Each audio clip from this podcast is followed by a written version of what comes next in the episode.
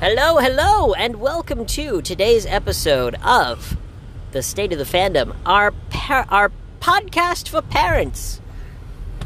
This is a rated R podcast. Please do not listen to this podcast if you are under the age of 18 Yes, please don't. because we will use many, many words such as fudge and fluff. And if you do not know what words we are referring to when we say the F word, if you think that the F word means fluff word, you should not be listening to this podcast. Now, what is our topic for today, Sir Labrador? The topic for the day is staying on the road and That's an important one. what red lights are. Oh, and rob and AI. Is it sentient by now? Great question. So, uh, uh, our, our dear friend Sir Labrador is a Labrador, and so he, he thinks in in a stream of consciousness that is faster than the speed of light.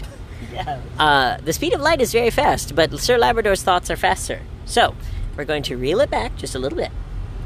So, the question that you asked before we started recording Yep. was What makes a sentient life form? Yes. So, What makes a sentient life form?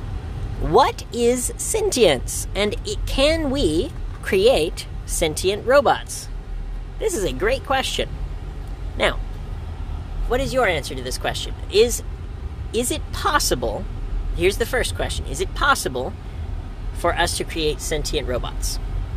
Um, I would say that that it is probable that we create that is possible to accidentally create sentience. Yes. Interesting. Okay. So let's let's go even simpler, just to make sure, because there may be many people in our audience who went to school before the word sentience was in common usage Yes. in terms of technology, in terms of sentient robot. Yep. That is a relatively recent concept. That if you went to school in the 1940s, that was not a concept you were taught in school. The, the idea of sentient robots had not been invented yet by Alan Turing. Yes. Now, so, what is sentience? uh, sentience is, and I would want to just clear up, not just sentient robots. I was thinking more sentient artificial life form. Sure. So, uh, we're going to use the word robot just because it's easier to understand. Yes. But yes, a, a sentient consciousness could be a computer, it could be a robot, it could be a satellite floating through space. It, the, the form of the robot does not matter. The point is that it could be sentient. So, what is sentience, my friend? Uh, sentience is ascendant. Uh, okay, sentience is thinking like a human being, having empathy for things, having compassion for things. These are all symptoms and elements of sentience. I, I love that you used the word symptom because a symptom is part of a disease. So, are we classifying sentience as a disease? Is my next question. Because I could make a very interesting argument of why sentience is a disease. But is that what you meant to say? I would say sentience at this point is potentially a just straight up symbiotic relationship between different life forms that make up a human body because there is an ungodly amount of life forms that create a human body. It's kind of insane. That is a true statement. And when we do our um, when we do our podcast series about life sciences, we will talk about it in detail. But I'm going to give you a scientific definition of sentience. Okay. Okay? So you gave a wonderful, intuitive definition. Yes. So we have a wonderful relationship, listeners. My dear Labrador is very good at emotional and intuitive thinking. yes. And I am not. I am good at logical and rational thinking. Mm-hmm. Completely devoid of emotion in most cases. So, a way that you would define sentience in a scientific way would be to say something like this Sentience is the ability to think about existence. Okay? Yep. So, what is existence? That we're, we're going way back, way back to the beginning of kindergarten now. What is existence? Um. What is the difference between something existing and not existing? It being there? Okay. What is the difference between something that is real and something that is not real? Uh, physical aspect interacting with society? Uh, not exactly. Uh, Close, but not quite. Okay, so for something to be real to a human being, a human being must be able to perceive it. Okay.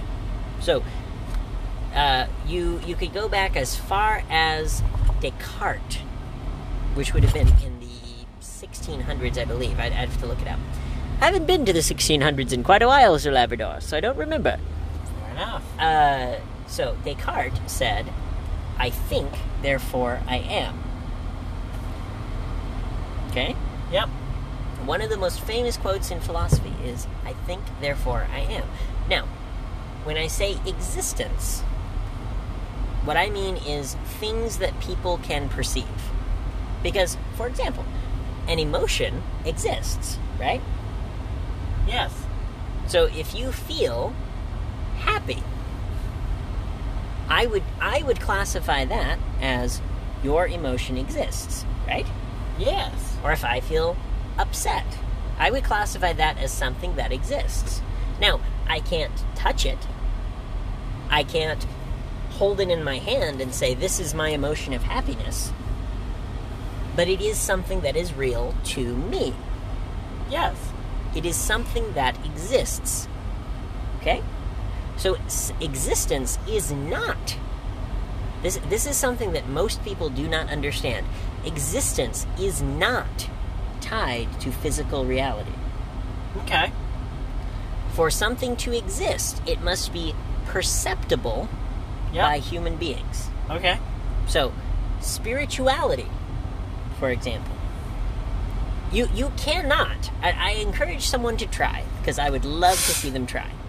You cannot make a physical object that is called spirituality. That that does not exist. A, a physical object, and you, you you can't you can't point to this post office box and say this is spirituality. No. But what you can do is attribute, say, a post office box to a holy relic. Correct. Which, now that would not be spirituality. That would be a spiritual object. Yep. Spirituality is different. Spirituality is a concept. So, for example, okay, if I again, we'll use a physical object as an example. Okay. So here in my hand, I am holding a mask. Okay. Yep. Now, I am going to say that this mask is the concept of freedom. Would that be a correct statement? Correct and incorrect at the same time, depending on people's perception. Correct. So, this mask is not freedom. No. Freedom some, is a concept, freedom is a thought. Some people would see a mask as a symbol of oppression. Correct. And some people would see it as a symbol of liberation, of liberation from COVID. Yes. So, it depends on your point of view. It does. It's very weird. Yes. So existence has to do with human thought Mhm. and not with physical reality. No. Now, let me explain one more concept and then you have the floor, okay? Okay. So, why is our thought more real to a human being than the physical world? So, you have the floor to answer this question. Because uh, thoughts provide objects power. Now, Correct. Take the American flag, for example. Here in the United States, it's the most goddamn American thing that mankind's ever seen, according to ourselves. Take that same American flag over to the Middle East, you're going to get shot in the face and the flag burned. Correct. And so the same symbol, Has the com- American flag, has completely different connotation Yes. based on who you ask. Okay, I still have them before. Yep, go ahead. Sorry, I was just explaining.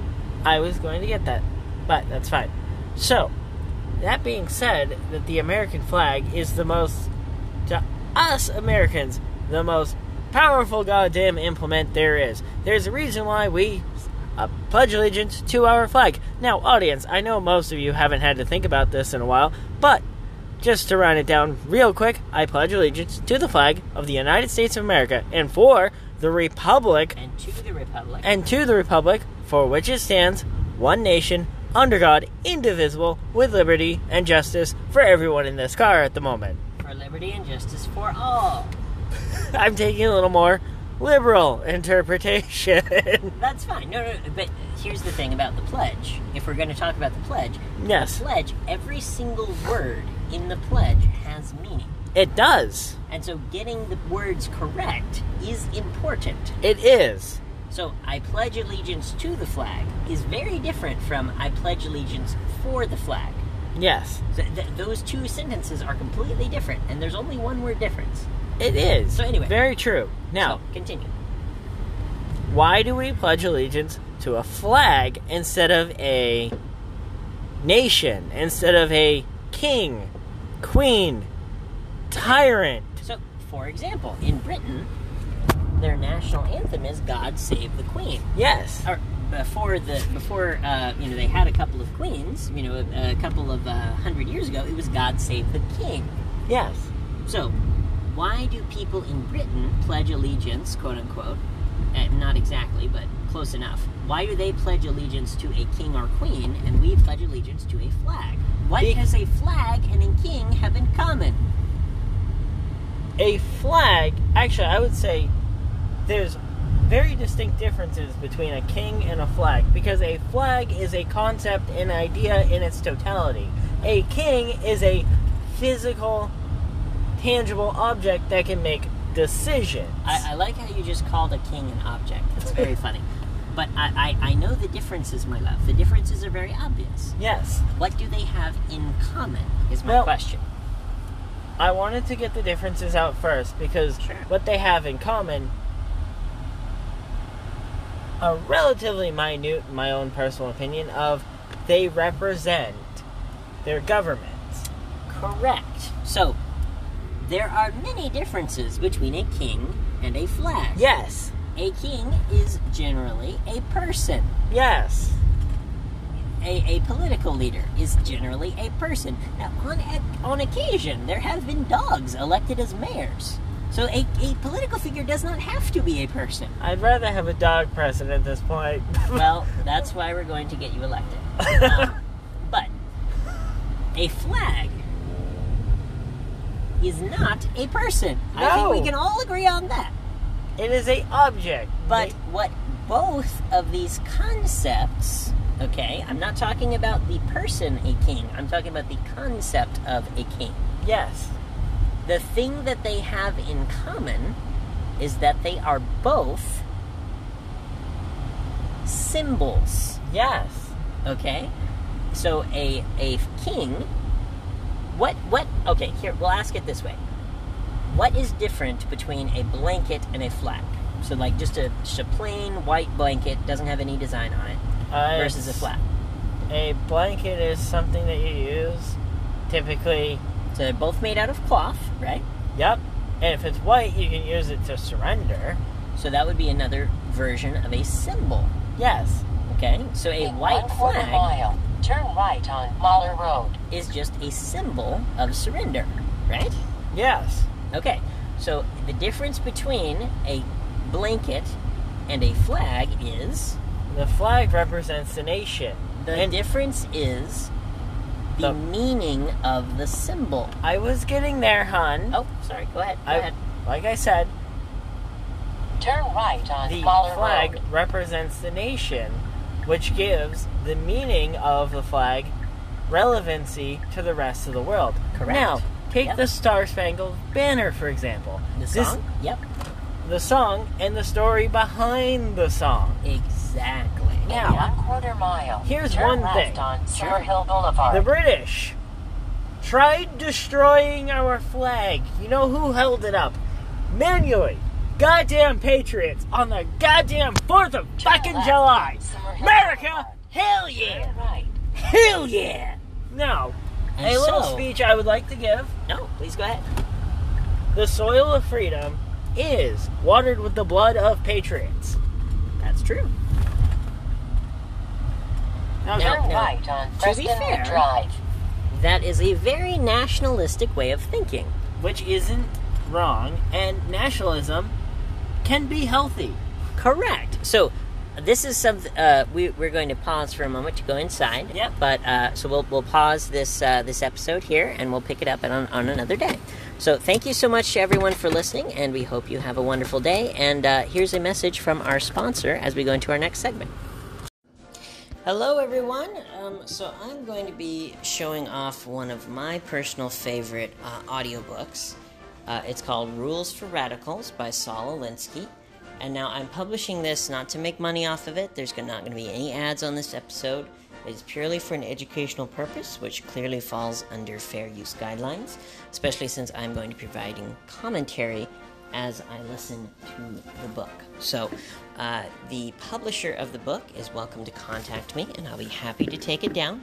Uh, and I will just leave up the portions that are only my own original commentary and not the book itself. Um, but I would hope that the publisher of the book uh, would understand the uh, fair use law and would be able to uh, allow me to make a social commentary for the purpose of education and not the purpose of making money as outlined in the fair use law. So, anyway, with all that being said, uh, let's give this a listen.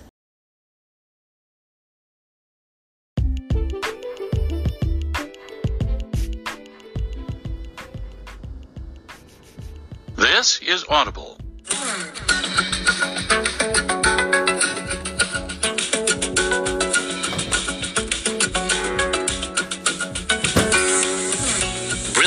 Audio presents the unabridged recording of Rules for Radicals, a practical primer for realistic radicals by Saul D. Alinsky. Performed by Scott Lang.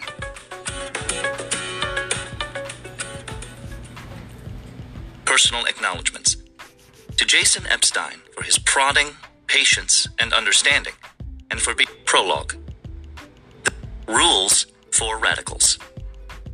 The purpose. The life of man upon earth is a warfare. Job 7 1.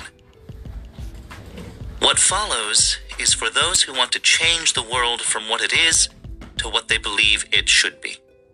The Prince was written by Machiavelli for the haves on how to hold power. Rules for Radicals is written for the have nots on how to take it away. In this book, we are concerned with how to create mass organizations to seize power and give it to the people. To realize the democratic dream of equality, justice, peace, cooperation, equal and full opportunities for education, full and useful employment, health, and the creation of those circumstances in which man can have the chance to live by values that give meaning to life.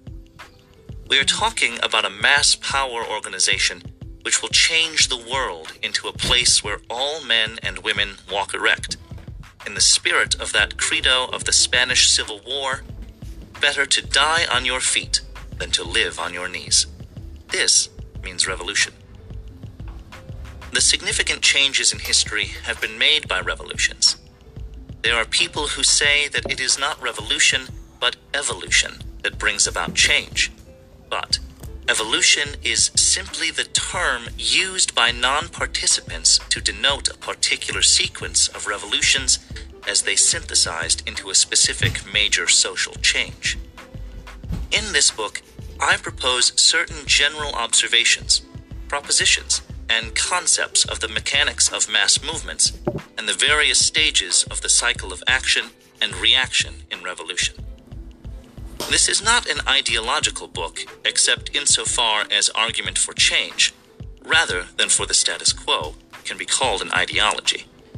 Different people in different places, in different situations, and different times will construct their own solutions, and symbols of salvation for those times. This book will not contain any panacea or dogma. I detest and fear dogma. I know that all revolutions must have ideologies to spur them on. That in the heat of conflict, these ideologies tend to be smelted into rigid dogmas claiming exclusive possession of the truth and the keys to paradise is tragic.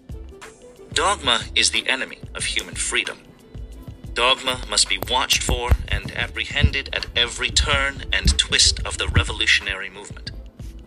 The human spirit glows from that small inner light of doubt whether we are right, while those who believe with complete certainty that they possess the right are dark inside and darken the world outside with cruelty, pain, and injustice. Those who enshrine the poor, or have nots, are as guilty as other dogmatists and just as dangerous. To diminish the danger that ideology will deteriorate into dogma, and to protect the free, open, questing, and creative mind of man, as well as to allow for change, no ideology should be more specific than that of America's founding fathers for the general welfare. Niels Bohr, the great atomic physicist, admirably stated the civilized position on dogmatism. Every sentence I utter must be understood not as an affirmation, but as a question. I will argue that man's hopes lie in the acceptance of the great law of change, that a general understanding of the principles of change will provide clues for rational action and an awareness of the realistic relationship between means and ends and how each determines the other. I hope that these pages will contribute to the education of the radicals of today and to the conversion of hot, emotional, impulsive passions that are impotent and frustrating to actions that will be calculated, purposeful, and effective. An example of the political insensitivity of many of today's so called radicals and the lost opportunities is found in this account of an episode during the trial of the Chicago Seven. Over the weekend, some 150 lawyers from all parts of the country had gathered in Chicago to picket the federal building in protest against Judge Hoffman's arrest of the four lawyers. This delegation, which was supported by 13 members of the faculty of Harvard Law School, and which included a number of other professors as well, submitted a brief as friend of the court, which called Judge Hoffman's actions a travesty of justice, which threatens to destroy the confidence of the American people in the entire judicial process. By 10 o'clock, the angry lawyers had begun to march around the federal building, where they were joined by hundreds of student radicals, several Black Panthers, and a hundred or more blue helmeted Chicago police. Shortly before noon, about 40 of the picketing lawyers carried their signs into the lobby of the federal building, despite the notice posted on the glass wall beside the entrance, and signed by Judge Campbell, forbidding such demonstrations within the building. Hardly had the lawyers entered, however, than Judge Campbell himself descended to the lobby dressed in his black robes and accompanied by a marshal, a stenographer, and his court clerk. Surrounded by the angry lawyers, who were themselves encircled by a ring of police and federal marshals, the judge proceeded to hold court then and there. He announced that unless the pickets withdrew immediately, he would charge them with contempt. This time, he warned, there could be no question that their contempt would occur in the presence of the court, and would thus be subject to summary punishment. No sooner had he made this announcement, however, than a voice from the throng shouted, Fuck you, Campbell. After a moment of tense silence, followed by a cheer from the crowd and a noticeable stiffening among the police, Judge Campbell himself withdrew. Then the lawyers, too, left the lobby and rejoined the pickets on the sidewalk. Jason Epstein, The Great Conspiracy Trial, Random House, 1970. The picketing lawyers threw away a beautiful opportunity to create a nationwide issue. Offhand, there would seem to have been two choices, either of which would have forced the judge's hand and kept the issue going. Some one of the lawyers could have stepped up to the judge after the voice said, Fuck you, Campbell, said that the lawyers there did not support personal obscenities, but they were not leaving. Or all the lawyers together could have chorused with one voice, Fuck you, Campbell. They did neither. Instead, they let the initiative pass from them to the judge and achieved nothing. Radicals must be resilient, adaptable to shifting political circumstances, and sensitive enough to the process of action and reaction to avoid being trapped by their own tactics and forced to travel a road not of their choosing. In short, radicals must have a degree of control over the flow of events. Here, I propose to present an arrangement of certain facts and general concepts of change, a step toward a science of revolution. All societies discourage and penalize ideas and writings that threaten the ruling status quo. It is understandable, therefore, that the literature of a have society is a veritable desert whenever we look for writings on social change. Once the American Revolution was done with, we can find very little besides the right of revolution that is laid down in the Declaration of Independence as a fundamental right. 73 years later, Thoreau's brief essay on the duty of civil disobedience, followed by Lincoln's reaffirmation of the revolutionary right in 1861. As he said in his first inaugural, this country, with its institutions, belongs to the people who inhabit it. Whenever they shall grow weary of the existing government, they can exercise their constitutional right of amending it, or their revolutionary right to dismember or overthrow it. There are many phrases extolling the sacredness of revolution, that is, revolutions of the past. Our enthusiasm for the sacred right of revolution is increased and enhanced with the passage of time. The older the revolution, the more it recedes into history, the more sacred it becomes. Except for Thoreau's limited remarks, our society has given us few words of advice, few suggestions of how to fertilize social change. From the haves, on the other hand, there has come an unceasing flood of literature justifying the status quo. Religious, economic, social, political, and legal tracts endlessly attack all revolutionary ideas and action for change as immoral, fallacious, and against God, country, and mother. These literary sedations by the status quo include the threat that, since all such movements are unpatriotic, subversive, spawned in hell, and reptilian in their creeping insidiousness, dire punishments will be meted out to their supporters. All great revolutions, including Christianity, the various reformations, democracy, capitalism, and socialism, have suffered these epithets in the times of their birth. To the status quo concerned about its public image, revolution is the only force which has no image, but instead casts a dark, ominous shadow of things to come. The have nots of the world, swept up in their present upheavals and desperately seeking revolutionary writings, can find such literature only from communists, both red and yellow. Here they can read about tactics, maneuvers, strategy, and principles of action in the making of revolutions.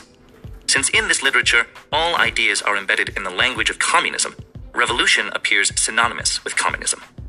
As U.S. Supreme Court Justice William O. Douglas wrote in The U.S. and Revolution, Center for the Study of Democratic Institutions Occasional Paper, number 116, on trips to Asia, I often asked men in their 30s and 40s what they were reading when they were 18. They usually answered Karl Marx, and when I asked them why, they replied, We were under colonial rule, seeking a way out. We wanted our independence. To get it, we had to make revolution. The only books on revolution were published by the communists. These men almost invariably had repudiated communism as a political cult, retaining, however, a tinge of socialism. As I talked with them, I came to realize the great opportunities we missed when we became preoccupied in fighting communism with bombs and with dollars, rather than with ideas of revolution, of freedom, of justice. When, in the throes of their revolutionary fervor, the have nots hungrily turn to us in their first steps from starvation to subsistence, we respond with a bewildering, unbelievable, and meaningless conglomeration of abstractions about freedom, morality, equality, and the danger of intellectual enslavement by communistic ideology. This is accompanied by charitable handouts dressed up in ribbons of moral principle and freedom, with the price tag of unqualified political loyalty to us. With the coming of the revolutions in Russia and China, we suddenly underwent a moral conversion and became concerned for the welfare of our brothers all over the world. Revolution by the have nots has a way of inducing a moral revelation among the haves. Revolution by the have nots also induces a paranoid fear. Now, therefore, we find every corrupt and repressive government the world around saying to us, Give us money and soldiers, or there will be a revolution, and the new leaders will be your enemies. Fearful of revolution and identifying ourselves as the status quo, we have permitted the communists to assume by default the revolutionary halo of justice for the have nots. We then compound this mistake by assuming that the status quo everywhere must be defended and buttressed against revolution. Today, revolution has become synonymous with communism, while capitalism is synonymous with status quo. Occasionally, we will accept a revolution if it is guaranteed to be on our side, and then only when we realize that the revolution is inevitable. We abhor revolutions.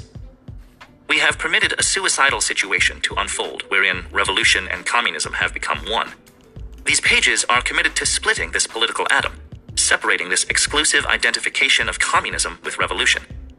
If it were possible for the have nots of the world to recognize and accept the idea that revolution did not inevitably mean hate and war, cold or hot, from the United States, that alone would be a great revolution in world politics and the future of man.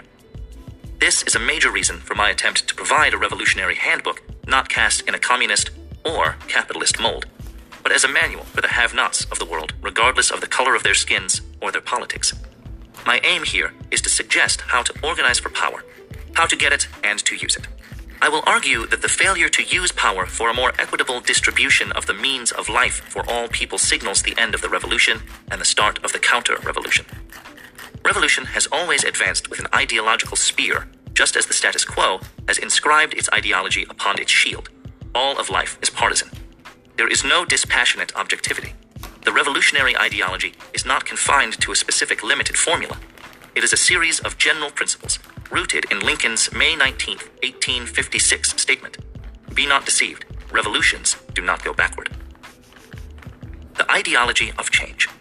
This raises the question what, if any, is my ideology?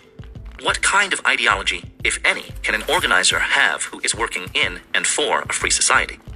The prerequisite for an ideology is possession of a basic truth.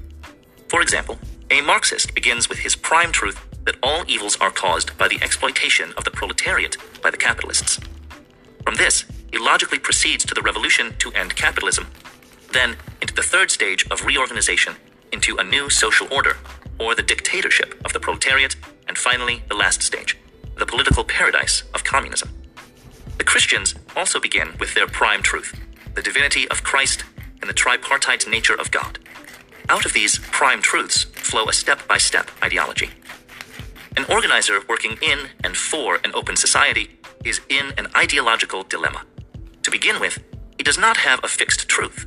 Truth to him is relative and changing. Everything to him is relative and changing. He is a political relativist. He accepts the late Justice Learned Hand's statement that the mark of a free man is that ever gnawing inner uncertainty as to whether or not he is right. The consequence is that he is ever on the hunt for the causes of man's plight and the general propositions that help to make some sense out of man's irrational world. He must constantly examine life, including his own, to get some idea of what it is all about. And he must challenge and test his own findings. Irreverence, essential to questioning, is a requisite. Curiosity becomes compulsive. His most frequent word is why. Some say it's no coincidence that the question mark is an inverted plow, breaking up the hard soil of old beliefs and preparing for the new growth. Does this then mean that the organizer in a free society for a free society is rudderless? No. I believe that he has a far better sense of direction and compass than the closed society organizer with his rigid political ideology. First, the free society organizer is loose, resilient, fluid, and on the move in a society which is itself in a state of constant change. To the extent that he is free from the shackles of dogma, he can respond to the realities of the widely different situations our society presents. In the end, he has one conviction a belief that if people have the power to act, in the long run, they will, most of the time, reach the right decisions. The alternative to this would be rule by the elite, either a dictatorship or some form of political aristocracy. I am not concerned if this faith in people is regarded as a prime truth, and therefore a contradiction of what I have already written, for life is a story of contradictions. Believing in people, the radical has the job of organizing them so that they will have the power and opportunity to best meet each unforeseeable future crisis as they move ahead in their eternal search for those values of equality, justice, freedom, peace, a deep concern for the preciousness of human life, and all those rights and values propounded by Judeo Christianity and the democratic political tradition. Democracy is not an end, but the best means toward achieving these values. This is my credo, for which I live, and if need be, die. The basic requirement for the understanding of the politics of change is to recognize the world as it is. We must work with it on its terms if we are to change it to the kind of world we would like it to be. We must first see the world as it is, and not as we would like it to be. We must see the world as all political realists have, in terms of what men do and not what they ought to do, as Machiavelli and others have put it. It is painful to accept fully the simple fact that one begins from where one is, that one must break free of the web of illusions one spins about life. Most of us view the world not as it is, but as we would like it to be. The preferred world can be seen any evening on television in the succession of programs where the good always wins. That is, until the late evening newscast, when suddenly we are plunged into the world as it is. with some exceptions. In one of America's Shangri La's of escape from the world as it is, Carmel by the Sea, California, on the coast of the beautiful Monterey Peninsula, radio station KRML used to broadcast the Sunshine News, which headlines the positive, only the good news of the world. Intellectuals who would scoff at Sunshine News are no exception to the preference for already formulated answers. Political realists see the world as it is an arena of power politics moved primarily by perceived immediate self interests, where morality is rhetorical rationale for expedient action and self interest. Two examples would be the priest who wants to be a bishop and bootlicks and politics his way up, justifying it with the rationale. After I get to be bishop, I'll use my office for Christian reformation. Or the businessman who reasons, first I'll make my million, and after that, I'll go for the real things in life. Unfortunately, one changes in many ways on the road to bishopric, or the first million, and then one says, I'll wait until I'm a cardinal, and then I can be more effective. Or, I can do a lot more after I get two million. And so it goes. Each year, for a number of years, the activists in the graduating class from a major Catholic seminary near Chicago would visit me for a day just before their ordination with questions about values, revolutionary tactics, and such. Once, at the end of such a day, one of the seminarians said, Mr. Alinsky, before we came here, we met and agreed that there was one question we particularly wanted to put to you. We're going to be ordained, and then we'll be assigned to different parishes as assistants to, frankly, stuffy, reactionary old pastors. They will disapprove of a lot of what you and we believe in, and we will be put into a killing routine. Our question is how do we keep our faith in true Christian values, everything we hope to do to change the system? That was easy. I answered, when you go out that door, just make your own personal decision about whether you want to be a bishop or a priest, and everything else will follow. In this world, laws are written for the lofty aim of the common good, and then acted out in life on the basis of the common greed. In this world, irrationality clings to man like his shadow, so that the right things are done for the wrong reasons. Afterwards, we dredge up the right reasons for justification. It is a world not of angels, but of angles, where men speak of moral principles but act on power principles. A world where we are always moral and our enemies always immoral. A world where reconciliation means that when one side gets the power and the other side gets reconciled to it, then we have reconciliation. A world of religious institutions that have, in the main, come to support and justify the status quo, so that today organized religion is materially solvent and spiritually bankrupt. We live with a Judeo Christian ethic that has not only accommodated itself to, but justified slavery, war, and every other ugly human exploitation of whichever status quo happened to prevail. We live in a world where good is a value dependent on whether we want it. In the world as it is, the solution of each problem inevitably creates a new one. In the world as it is, there are no permanent happy or sad endings. Such endings belong to the world of fantasy, the world as we would like it to be the world of children's fairy tales, where they lived happily ever after. In the world as it is, the stream of events surges endlessly onward with death as the only terminus. One never reaches the horizon. It is always just beyond, ever beckoning onward. It is the pursuit of life itself. This is the world as it is. This is where you start. It is not a world of peace and beauty and dispassionate rationality, but as Henry James once wrote, life is, in fact, a battle. Evil is insolent and strong, beauty enchanting but rare, goodness very apt to be weak, folly very apt to be defiant, wickedness to carry the day, imbeciles to be in great places, people of sense in small, and mankind generally unhappy. But the world as it stands is no narrow illusion, no phantasm, no evil dream of the night. We wake up to it again forever and ever, and we can neither forget it, nor deny it, nor dispense with it. Henry James's statement is an affirmation of that of Job. The life of man upon earth is a warfare. Disraeli put it succinctly political life must be taken as you find it. Once we have moved into the world as it is, then we begin to shed fallacy after fallacy.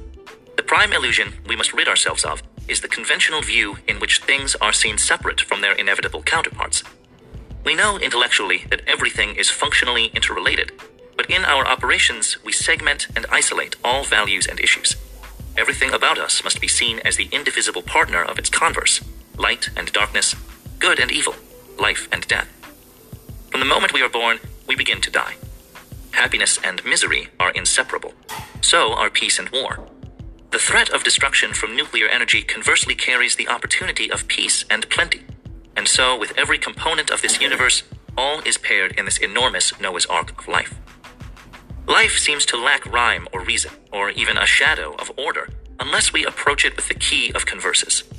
Seeing everything in its duality, we begin to get some dim clues to direction and what it's all about. It is in these contradictions and their incessant interacting tensions that creativity begins. As we begin to accept the concept of contradictions, we see every problem or issue in its whole, interrelated sense. We then recognize that for every positive, there is a negative, and that there is nothing positive without its concomitant negative, nor any political paradise without its negative side. For more than 4,000 years, the Chinese have been familiar with the principle of complementarity in their philosophical life. They believe that from the illimitable, nature, God or gods, came the principle of creation, which they called the great extreme. And from the great extreme came the two principles, or dual powers, yang and yin, out of which came everything else. Yang and yin have been defined as positive and negative, light and darkness, male and female, or numerous other examples of opposites or converses.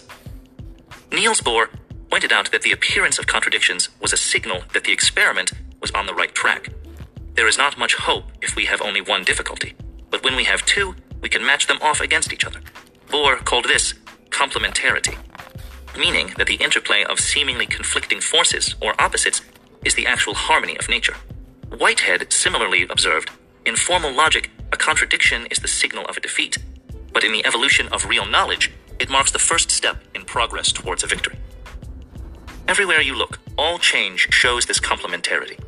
In Chicago, the people of Upton Sinclair's jungle, then the worst slum in America, crushed by starvation wages when they worked, demoralized, diseased, living in rotting shacks, were organized. Their banners proclaimed equality for all races, job security, and a decent life for all. With their power, they fought and won. Today, as part of the middle class, they are also part of our racist, discriminatory culture. The Tennessee Valley Authority was one of the prized jewels in the Democratic crown. Visitors came from every part of the world to see, admire, and study this physical and social achievement of a free society. Today, it is the scourge of the Cumberland Mountains, strip mining for coal and wreaking havoc on the countryside. The CIO was the militant champion of America's workers. In its ranks, directly and indirectly, were all of America's radicals. They fought the corporate structure of the nation and won. Today, merged with the AF of L, it is an entrenched member of the establishment, and its leader supports the war in Vietnam. Another example is today's high rise public housing projects. Originally conceived and carried through as major advances in ridding cities of slums, they involved the tearing down of rotting, rat infested tenements and the erection of modern apartment buildings. They were acclaimed as America's refusal to permit its people to live in the dirty shambles of the slums. It is common knowledge that they have turned into jungles of horror and now confront us with the problem of how we can either convert or get rid of them. They have become compounds of double segregation on the bases of both economy and race, and a danger for anyone compelled to live in these projects. A beautiful, positive dream has grown into a negative nightmare. It is the universal tale of revolution and reaction. It is the constant struggle between the positive and its converse negative, which includes the reversal of roles so that the positive of today is the negative of tomorrow, and vice versa. This view of nature recognizes that reality is dual. The principles of quantum mechanics in physics apply even more dramatically to the mechanics of mass movements. This is true not only in complementarity, but in the repudiation of the hitherto universal concept of causality, whereby matter and physics were understood in terms of cause and effect, where for every effect there had to be a cause, and one always produced the other. In quantum mechanics, causality was largely replaced by probability. An electron or atom did not have to do anything specific in response to a particular force. There was just a set of probabilities that it would react in this or that way.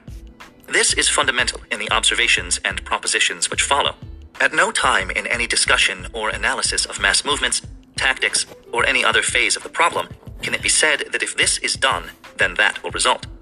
The most we can hope to achieve is an understanding of the probabilities consequent to certain actions. This grasp of the duality of all phenomena is vital in our understanding of politics. It frees one from the myth that one approach is positive and another negative. There is no such thing in life. One man's positive is another man's negative. The description of any procedure as positive or negative is the mark of a political illiterate. Once the nature of revolution is understood from the dualistic outlook, we lose our mono view of a revolution and see it coupled with its inevitable counter revolution. Once we accept and learn to anticipate the inevitable counter revolution, we may then alter the historical pattern of revolution and counter revolution from the traditional slow advance of two steps forward and one step backward to minimizing the latter. Each element with its positive and converse sides is fused to other related elements in an endless series of everything, so that the converse of revolution on one side is counter revolution, and on the other side, reformation, and so on in an endless chain of connected converses. Class distinctions the Trinity. The setting for the drama of change has never varied. Mankind has been and is divided into three parts the haves, the have nots, and the have a little want mores. On top are the haves with power, money, food, security, and luxury. They suffocate in their surpluses, while the have nots starve. Numerically, the haves have always been the fewest. The haves want to keep things as they are and are opposed to change. Thermopolitically, they are cold and determined to freeze the status quo. On the bottom are the world's have nots. On the world scene, they are by far the greatest in numbers. They are chained together by the common misery of poverty, rotten housing, disease, ignorance, political impotence, and despair. When they are employed, their jobs pay the least, and they are deprived in all areas basic to human growth. Caged by color, physical or political, they are barred from an opportunity to represent themselves in the politics of life. The haves want to keep, the have nots want to get. Thermopolitically, they are a mass of cold ashes of resignation and fatalism. But inside, there are glowing embers of hope, which can be fanned by the building of means of obtaining power. Once the fever begins, the flame will follow. They have nowhere to go but up. They hate the establishment of the haves, with its arrogant opulence, its police, its courts, and its churches. Justice, morality, law, and order are mere words when used by the haves, which justify and secure their status quo. The power of the have nots rests only with their numbers. It has been said that the haves, living under the nightmare of possible threats to their possessions, are always faced with the question of when do we sleep? While the perennial question of the have nots is when do we eat? The cry of the have nots has never been give us your hearts, but always get off our backs. They ask not for love, but for breathing space. Between the haves and have nots are the have a little, want mores, the middle class torn between upholding the status quo to protect the little they have, yet wanting change so they can get more. They become split personalities. They could be described as social, economic, and political schizoids. Generally, they seek the safe way, where they can profit by change and yet not risk losing the little they have. They insist on a minimum of three aces before playing a hand in the poker game of revolution. Thermopolitically, they are tepid and rooted in inertia. Today, in Western society, and particularly in the United States, they comprise the majority of our population. Yet, in the conflicting interests and contradictions within the have a little, want mores, is the genesis of creativity. Out of this class have come, with few exceptions, the great world leaders of change of the past centuries Moses, Paul of Tarsus, Martin Luther, Robespierre, George Danton, Samuel Adams, Alexander Hamilton, Thomas Jefferson, Napoleon Bonaparte, Giuseppe Garibaldi, Nikolai Lenin, Mahatma Gandhi, Fidel Castro, Mao Zedong, and others. Just as the clash of interests within the have a little, want mores has bred so many of the great leaders, it has also spawned a particular breed stalemated by cross interests into inaction. These do nothings profess a commitment to social change for ideals of justice, equality, and opportunity, and then abstain from and discourage all effective action for change. They are known by their brand. I agree with your ends, but not your means. They function as blankets, whenever possible, smothering sparks of dissension that promise to flare up into the fire of action. These do nothings appear publicly as good men, humanitarian, concerned with justice and dignity. In practice, they are invidious. They are the ones Edmund Burke referred to when he said acidly, The only thing necessary for the triumph of evil is for good men to do nothing. Both the revolutionary leaders, or the doers, and the do nothings will be examined in these pages. The history of prevailing status quos shows decay and decadence infecting the opulent materialism of the haves. The spiritual life of the haves is a ritualistic justification of their possessions. More than 100 years ago, Tocqueville commented, as did other students of America at that time, that self indulgence accompanied by concern for nothing except personal materialistic welfare was the major menace to America's future. Whitehead noted in Adventures of Ideas that the enjoyment of power is fatal to the subtleties of life. Ruling classes degenerate by reason of their lazy indulgence in obvious gratifications. In such a state, men may be said to fall asleep, for it is in sleep that we each turn away from the world about us to our private worlds. As Heraclitus said in Fragments, the waking have one world in common, sleepers have each a private world of his own. I must quote one more book pertinent to this subject. In Alice in Wonderland, Tiger Lily explains about the talking flowers to Alice. Tiger Lily points out that the flowers that talk grow out of hard beds of ground, and in most gardens, Tiger Lily says, they make the beds too soft so that the flowers are always asleep. It is as though the great law of change had prepared the anesthetization of the victim prior to the social surgery to come. Change means movement. Movement means friction. Only in the frictionless vacuum of a non existent abstract world can movement or change occur without that abrasive friction of conflict. In these pages, it is our open political purpose to cooperate with the great law of change. To want otherwise would be like King Canute's commanding the tides and waves to cease. A word about my personal philosophy. It is anchored in optimism. It must be, for optimism brings with it hope, a future with a purpose, and therefore a will to fight for a better world. Without this optimism, there is no reason to carry on. If we think of the struggle as a climb up a mountain, then we must visualize a mountain with no top. We see a top, but when we finally reach it, the overcast rises and we find ourselves merely on a bluff. The mountain continues on up.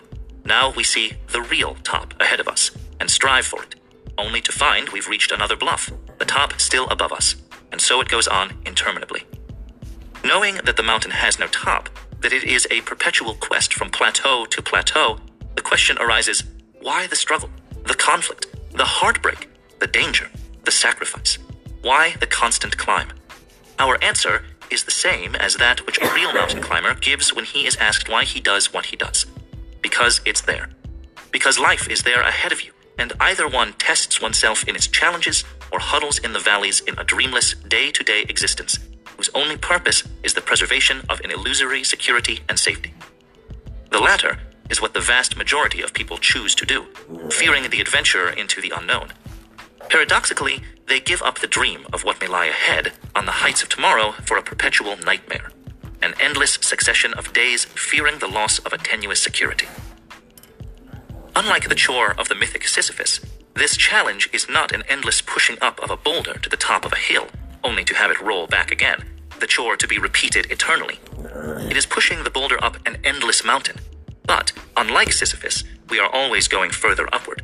And also, unlike Sisyphus, each stage of the trail upward is different, newly dramatic, an adventure each time.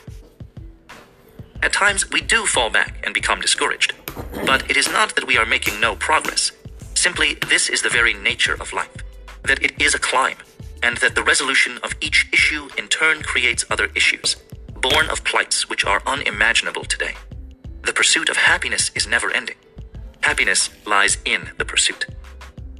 Confronted with the materialistic decadence of the status quo, one should not be surprised to find that all revolutionary movements are primarily generated from spiritual values and considerations of justice, equality, peace, and brotherhood. History is a relay of revolutions. The torch of idealism is carried by the revolutionary group until this group becomes an establishment. And then quietly, the torch is put down to wait until a new revolutionary group picks it up for the next leg of the run. Thus, the revolutionary cycle goes on. A major revolution to be won in the immediate future is the dissipation of man's illusion that his own welfare can be separate from that of all others. As long as man is shackled to this myth, so long will the human spirit languish. Concern for our private material well being with disregard for the well being of others is immoral according to the precepts of our Judeo Christian civilization. But worse, it is stupidity worthy of the lower animals. It is man's foot still dragging in the primeval slime of his beginnings, in ignorance and mere animal cunning. But those who know the interdependence of man to be his major strength in the struggle out of the muck have not been wise in their exhortations and moral pronouncements that man is his brother's keeper. On that score, the record of the past centuries has been a disaster. For it was wrong to assume that man would pursue morality on a higher level than his day to day living demanded. It was a disservice to the future to separate morality from man's daily desires and elevate it to a plane of altruism and self sacrifice. The fact is that it is not man's better nature, but his self interest that demands that he be his brother's keeper. We now live in a world where no man can have a loaf of bread while his neighbor has none. If he does not share his bread, he dare not sleep, or his neighbor will kill him. To eat and sleep in safety, man must do the right thing, if for seemingly the wrong reasons, and be in practice his brother's keeper. I believe that man is about to learn that the most practical life is the moral life, and that the moral life is the only road to survival. He is beginning to learn that he will either share part of his material wealth or lose all of it. That he will respect and learn to live with other political ideologies if he wants civilization to go on, this is the kind of argument that man's actual experience equips him to understand and accept. This is the low road to morality. There is no other. Of means and ends. We cannot think first and act afterwards. From the moment of birth, we are immersed in action and can only fitfully guide it by taking thought. Alfred North Whitehead. That perennial question, does the end justify the means, is meaningless as it stands. The real and only question regarding the ethics of means and ends is, and always has been, does this particular end justify this particular means? Life and how you live it is the story of means and ends. The end is what you want, and the means is how you get it. Whenever we think about social change, the question of means and ends arises. The man of action views the issue of means and ends in pragmatic and strategic terms. He has no other problem. He thinks only of his actual resources and the possibilities of various choices of action. He asks of ends only whether they are achievable and worth the cost, of means only whether they will work. To say that corrupt means corrupt the ends is to believe in the immaculate conception of ends and principles. The real arena is corrupt and bloody. Life is a corrupting process from the time a child learns to play his mother off against his father in the politics of when to go to bed. He who fears corruption fears life. The practical revolutionary will understand Goethe's conscience is the virtue of observers and not of agents of action. In action, one does not always enjoy the luxury of a decision that is consistent both with one's individual conscience and the good of mankind. The choice must always be for the latter. Action is for mass salvation and not for the individual's personal salvation. He who sacrifices the mass good for his personal conscience has a peculiar conception of personal salvation. He doesn't care enough for people to be corrupted for them. The men who pile up the heaps of discussion and literature on the ethics of means and ends, which, with rare exception, is conspicuous for its sterility, rarely write about their own experiences in the perpetual struggle of life and change. They are strangers, moreover, to the burdens and problems of operational responsibility and the unceasing pressure for immediate decisions. They are passionately committed to a mystical objectivity where passions are suspect. They assume a non existent situation where men dispassionately and with reason draw and devise means and ends as if studying a navigational chart on land. They can be recognized by one of two verbal brands. We agree with the ends, but not the means, or this is not the time. The means and end moralists, or non doers, always wind up on their ends without any means. The means and ends moralists, constantly obsessed with the ethics of the means used by the have nots against the haves, should search themselves as to their real political position. In fact, they are passive, but real allies of the haves. They are the ones Jacques Maritain referred to in his statement The fear of soiling ourselves by entering the context of history is not virtue, but a way of escaping virtue. These non doers were the ones who chose not to fight the Nazis in the only way they could have been fought.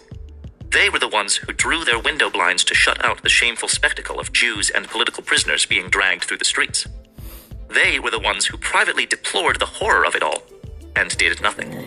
This is the nadir of immorality. The most unethical of all means is the non use of any means. It is this species of man who so vehemently and militantly participated in that classically idealistic debate at the old League of Nations on the ethical differences between defensive and offensive weapons. Their fears of action drive them to refuge in an ethics so divorced from the politics of life that it can apply only to angels, not to men. The standards of judgment must be rooted in the whys and wherefores of life as it is lived, the world as it is, not our wished for fantasy of the world as it should be. I present here a series of rules pertaining to the ethics of means and ends. First, that one's concern with the ethics of means and ends varies inversely with one's personal interest in the issue. When we are not directly concerned, our morality overflows. As La Rochefoucauld put it, we all have strength enough to endure the misfortunes of others. Accompanying this rule is the parallel one that one's concern with the ethics of means and ends varies inversely with one's distance from the scene of conflict. The second rule of the ethics of means and ends is that the judgment of the ethics of means is dependent upon the political position of those sitting in judgment. If you actively opposed the Nazi occupation and joined the underground resistance, then you adopted the means of assassination, terror, property destruction, the bombing of tunnels and trains, kidnapping, and the willingness to sacrifice innocent hostages to the end of defeating the Nazis. Those who opposed the Nazi conquerors regarded the resistance as a secret army of selfless, patriotic idealists, courageous beyond expectation, and willing to sacrifice their lives to their moral convictions. To the occupation authorities, however, these people were lawless terrorists, murderers, saboteurs, assassins, who believed that the end justified the means and were utterly unethical according to the mystical rules of war. Any foreign occupation would so ethically judge its opposition. However, in such conflict, neither protagonist is concerned with any value except victory. It is life or death. To us, the Declaration of Independence is a glorious document and an affirmation of human rights. To the British, on the other hand, it was a statement notorious for its deceit by omission. In the Declaration of Independence, the Bill of Particulars attesting to the reasons for the revolution cited all of the injustices which the colonists felt that England had been guilty of, but listed none of the benefits. There was no mention of the food the colonies had received from the British Empire during times of famine, medicine during times of disease, soldiers during times of war with the Indians and other foes, or the many other direct and indirect aids to the survival of the colonies. Neither was there notice of the growing number of allies and friends of the colonists in the British House of Commons, and the hope for imminent remedial legislation to correct the inequities under which the colonies suffered. Jefferson, Franklin, and others were honorable men, but they knew that the Declaration of Independence was a call to war. They also knew that a list of many of the constructive benefits of the British Empire to the colonists would have so diluted the urgency of the call to arms for the revolution as to have been self defeating. The result might well have been a document attesting to the fact that justice weighted down the scale at least 60% on our side and only 40% on their side, and that because of that 20% difference, we were going to have a revolution. To expect a man to leave his wife, his children, and his home, to leave his crops standing in the field and pick up a gun and join the Revolutionary Army for a 20% difference in the balance of human justice was to defy common sense. The Declaration of Independence as a declaration of war had to be what it was a 100% statement of the justice of the cause of the colonists and a 100% denunciation of the role of the British government as evil and unjust. Our cause had to be all shining justice, allied with the angels. Theirs had to be all evil, tied to the devil. In no war has the enemy or the cause ever been gray. Therefore, from one point of view, the omission was justified. From the other, it was deliberate deceit. History is made up of moral judgments based on politics. We condemned Lenin's acceptance of money from the Germans in 1917, but were discreetly silent while our Colonel William B. Thompson in the same year contributed a million dollars to the anti Bolsheviks in Russia. As allies of the Soviets in World War II, we praised and cheered communist guerrilla tactics when the Russians used them against the Nazis during the Nazi invasion of the Soviet Union. We denounce the same tactics when they are used by communist forces in different parts of the world against us. The opposition's means used against us are always immoral, and our means are always ethical and rooted in the highest of human values. George Bernard Shaw, in Man and Superman, pointed out the variations in ethical definitions by virtue of where you stand. Mendoza said to Tanner, I am a brigand. I live by robbing the rich. Tanner replied, I am a gentleman. I live by robbing the poor. Shake hands. The third rule of the ethics of means and ends is that in war, the end justifies almost any means. Agreements on the Geneva Rules on treatment of prisoners or use of nuclear weapons are observed only because the enemy or his potential allies may retaliate. Winston Churchill's remarks to his private secretary a few hours before the Nazis invaded the Soviet Union graphically pointed out the politics of means and ends in war. Informed of the imminent turn of events, the secretary inquired how Churchill, the leading British anti communist, could reconcile himself to being on the same side as the Soviets. Would not Churchill find it embarrassing and difficult to ask his government to support the communists? Churchill's reply was clear and unequivocal. Not at all. I have only one purpose the destruction of Hitler. And my life is much simplified thereby. If Hitler invaded hell, I would make at least a favorable reference to the devil in the House of Commons. In the Civil War, President Lincoln did not hesitate to suspend the right of habeas corpus and to ignore the directive of the Chief Justice of the United States. Again, when Lincoln was convinced that the use of military commissions to try civilians was necessary, he brushed aside the illegality of this action with the statement that it was indispensable to the public safety. He believed that the civil courts were powerless to cope with the insurrectionist activities of civilians. Must I shoot a simple minded soldier boy who deserts? While I must not touch a hair of a wily agitator who induces him to desert.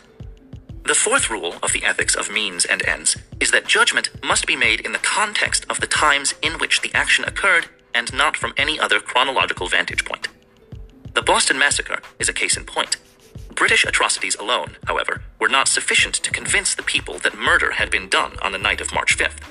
There was a deathbed confession of Patrick Carr that the townspeople had been the aggressors and that the soldiers had fired in self defense. This unlooked for recantation from one of the martyrs who was dying in the odor of sanctity with which Sam Adams had vested them sent a wave of alarm through the Patriot ranks. But Adams blasted Carr's testimony in the eyes of all pious New Englanders by pointing out that he was an Irish papist had probably died in the confession of the Roman Catholic Church. After Sam Adams had finished with Patrick Carr, even Tories did not dare to quote him to prove Bostonians were responsible for the massacre. This, according to Sam Adams, Pioneer in Propaganda by John C. Miller.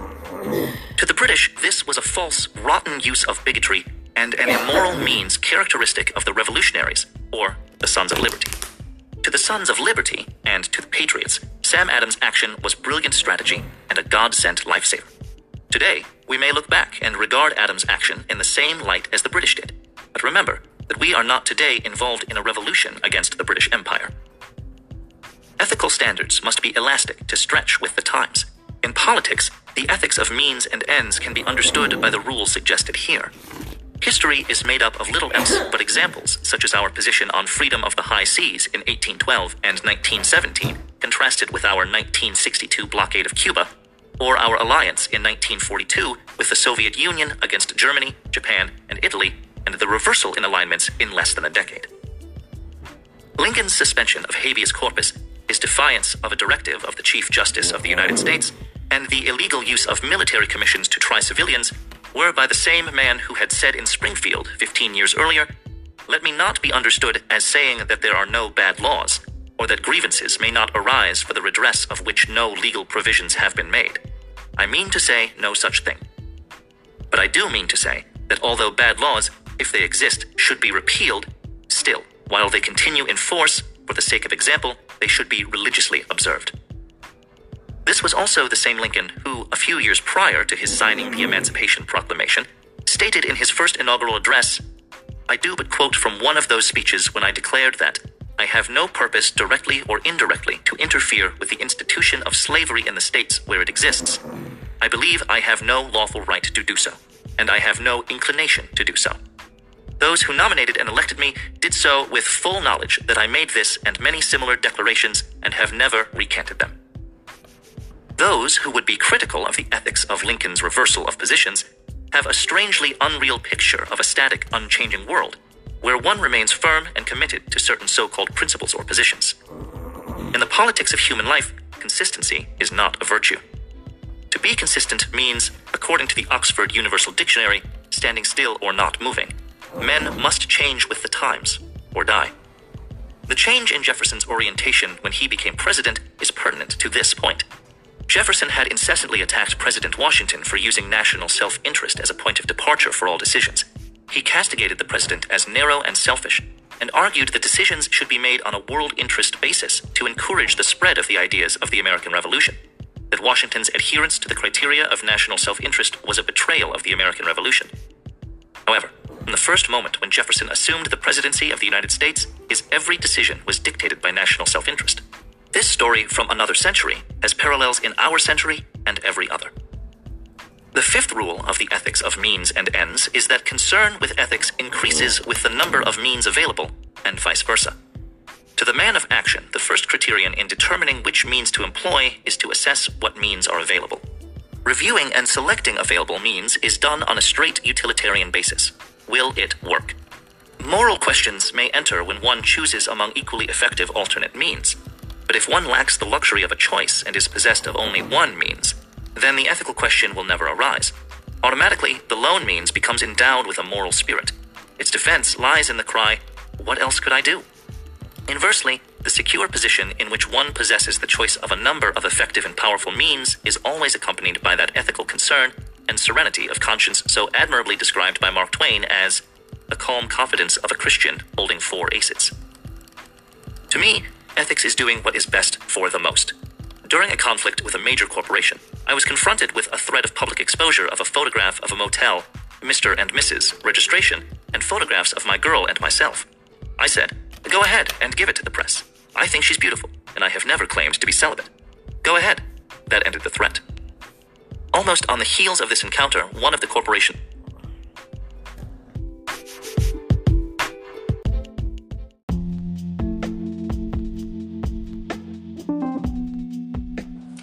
So I just want to give my uh, commentary on the the uh, hour or so of, of the book that we've read so far. Uh, and it's it's a it's a very simple book in its premise. Uh, it's a very complex method that he wants to teach. Um, it's a very simple book in its premise, but it's a complex method that he wants to teach. And so, uh, as it mentions there in the introduction or in the first chapter, um, the the simple fact is that what he's trying to do is show a process by which anyone can create radical change. So, a, a process by which anyone can organize a large group of people towards a common positive purpose. And so, as he says there in the beginning, you know, you he he's not a communist, he's not a capitalist, he's not a uh, he's not right, left, center, up, down, forward, backward, whatever. Uh, what he wants is he wants to show people how to be an organizer, to how to be a person who organizes movements. And so uh, there's a reason why this is my favorite book. It's, um, in my opinion, it's the most concise definition of organization that I've ever seen. Uh, the the process by which a person organizes for positive change is a complex one. I mean, it, by definition, uh, uh, as my mom says, you know, if you have ten people in a room, you're going to have eleven different opinions. Um, the uh, the simple fact is that you know, anytime you're trying to organize a group of people, and it can be just a couple of friends, or it can be you know a company with ten thousand employees. Um, anytime that you're trying to organize a group of people, you're going to have conflict. You're going to have people who disagree. You're going to have people who think that you're stupid. You're going to have people who, you know, want to see you dead. Whatever. Um, you know, the the the place that most people stop. The place that most people stop their effort is actually the place where an organizer um, starts their effort. So, uh, you know, they. Uh, I've seen it happen many, many times in many, many different areas where you know somebody will be really excited. They'll be, oh man, I'm gonna, I'm gonna create this club. I'm gonna create this, you know, uh, you know, uh, we'll we'll do something completely non-political, something completely innocent. Uh, they want to do a book club, okay, and not not some type of you know reading the Communist Manifesto type book club, but just a book club where they read, you know, Jane Austen or Shakespeare or whatever. So something that is non-controversial, you know, something that is not, you know, oh well, uh, this is evil. Uh, you know, they're not reading 1984 in this book club. They're just reading something, you know, classic literature. And you know what? What I see happen is, you know, this person will be really excited. They'll be like, "Yeah, you know, I'm so excited to do this. I'm." I'm really passionate about it. I want to make sure that uh, my friends have this, you know, wonderful place where they can learn, and we'll have food, and we'll have games, and we'll have music, and you know, uh, coming up with the ideas is the easy part. You know, uh, coming up with the ideas, I, I've met so many people in my life who have wonderful ideas. I, I have met, you know, thousands and thousands of people as I've traveled around to conventions. And the thing that unites every single person, the thing that unites every single person is that every person that I meet has incredible ideas. And they, they could be 10, they could be 100, they could be 2. As long as they have the ability to speak, they have ideas that they can share. And uh, what I see missing for most people, I would say at least 90% of people, is they don't have the skills to be able to focus their effort and make change. So why do I why do I f- say focused effort? Uh, the reason why is because I see, and I saw it many many times with the consulting job, but uh, just in general, I see oftentimes people who they want to create a change, they want to do something positive, and they don't know where to direct their efforts. So I, I, I compare this to trying to run a race where you don't know where the finish line is. Uh, if you don't know where the finish line is and you just start running, you're putting in a lot of effort. You know, you're, you're, you're you know, uh, I want you to imagine, you know, a runner running as fast as they can. That's a lot of effort. But the thing is, is that if you're not running towards the right destination, if you're not running towards the best destination, we'll say, right is very subjective, but best is something that is subjective but measurable. Um, if you're not running towards the best destination for you or your organization or your family or whatever, then all of that effort is wasted. That that is that is something that I wish more people understood. Is if you have the wrong goal, or if you have no goal, then it does not matter how much. It does not matter how much effort that you put in. You will never get to the place where you want to be. So, for example, uh, my lovely partner, my wonderful husband, Trey Playstead, uh, also known as Link Labrador, he is the most kind and intelligent, emotionally intelligent person that you will ever meet. Now, he has dyslexia. He has dyslexia. Now, that means that he is not very good at reading. Reading is really challenging for him.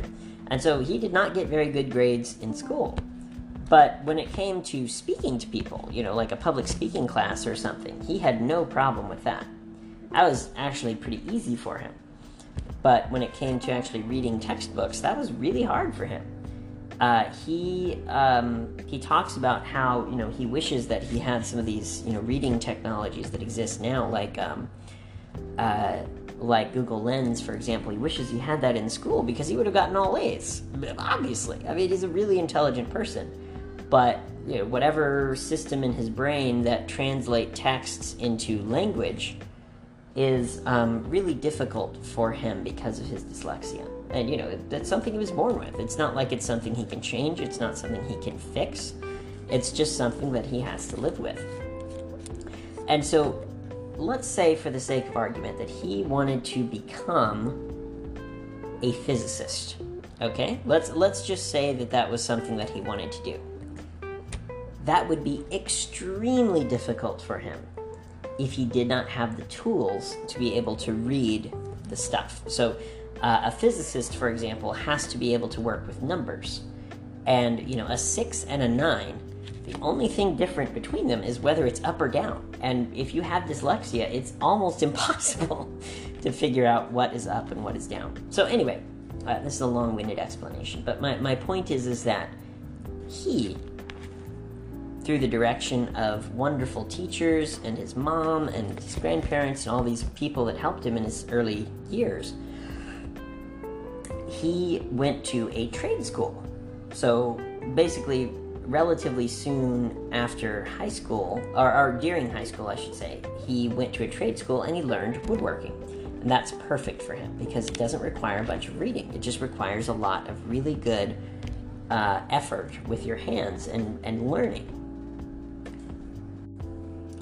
And the thing that I come back to over and over, and as soon as I saw this, um, as soon as I saw this cartoon, it just really stuck with me. And it was a teacher on the Serengeti. Okay, so the teacher is a monkey. They're on the Serengeti, the, the plains of the, the, the grasslands of Africa. And there's one monkey in the class, but all the other animals are different animals. So there's, you know, a uh, um, you know, a giraffe, an elephant, a deer, a gazelle, you know, whatever. Um, a crocodile, doesn't matter. And uh, the test for whether or not they have learned the material is that. Uh, and so, what I what I want to impress on people with this example is that in a world of in a world of diverse knowledge, in a world of diverse experience, in a world of diverse um, learning styles and abilities, people have this idea of knowledge that is one dimensional. You know, if you're good at reading, then you're smart. If you're good at math, then you're smart. Uh, but if you're good at woodworking, I mean, it's a skill, but you're not smart, quote unquote, according to the uh, according to the um, the traditional definition of the of the word. And what I would like to see is I would like to see a world in which everyone, whether they have dyslexia, whether they have disabilities, whether they have um, uh, a lack of resources, where they have more resources than they need, what, whatever whatever situation that someone is born into, I would like to see a world in which they can use their resources and their time and their abilities to do good. And um, I think that reading Rules for Radicals is one of the best ways that someone can learn those skills. Uh, people need knowledge, they need understanding. And uh, the only way that we're going to be able to do it fast enough that we don't have, you know, sea levels that bury all the coastal cities and all of that. Uh, you know, th- these are things that are coming in the next 50 years. You know, there, there's speculation that sea levels might rise, you know, 30, 50, even more feet on average over the next few decades. And so we have to do radical change radically quickly to be able to fix these problems in time. You know, to be able to fix these problems before they make things so much worse for all of us. And um, you know, and if you don't believe in climate change, that's totally fine. I, you know, I, I'm not. I'm a scientist. I, I'm not the type of person that says, "Oh, well, you have to believe this."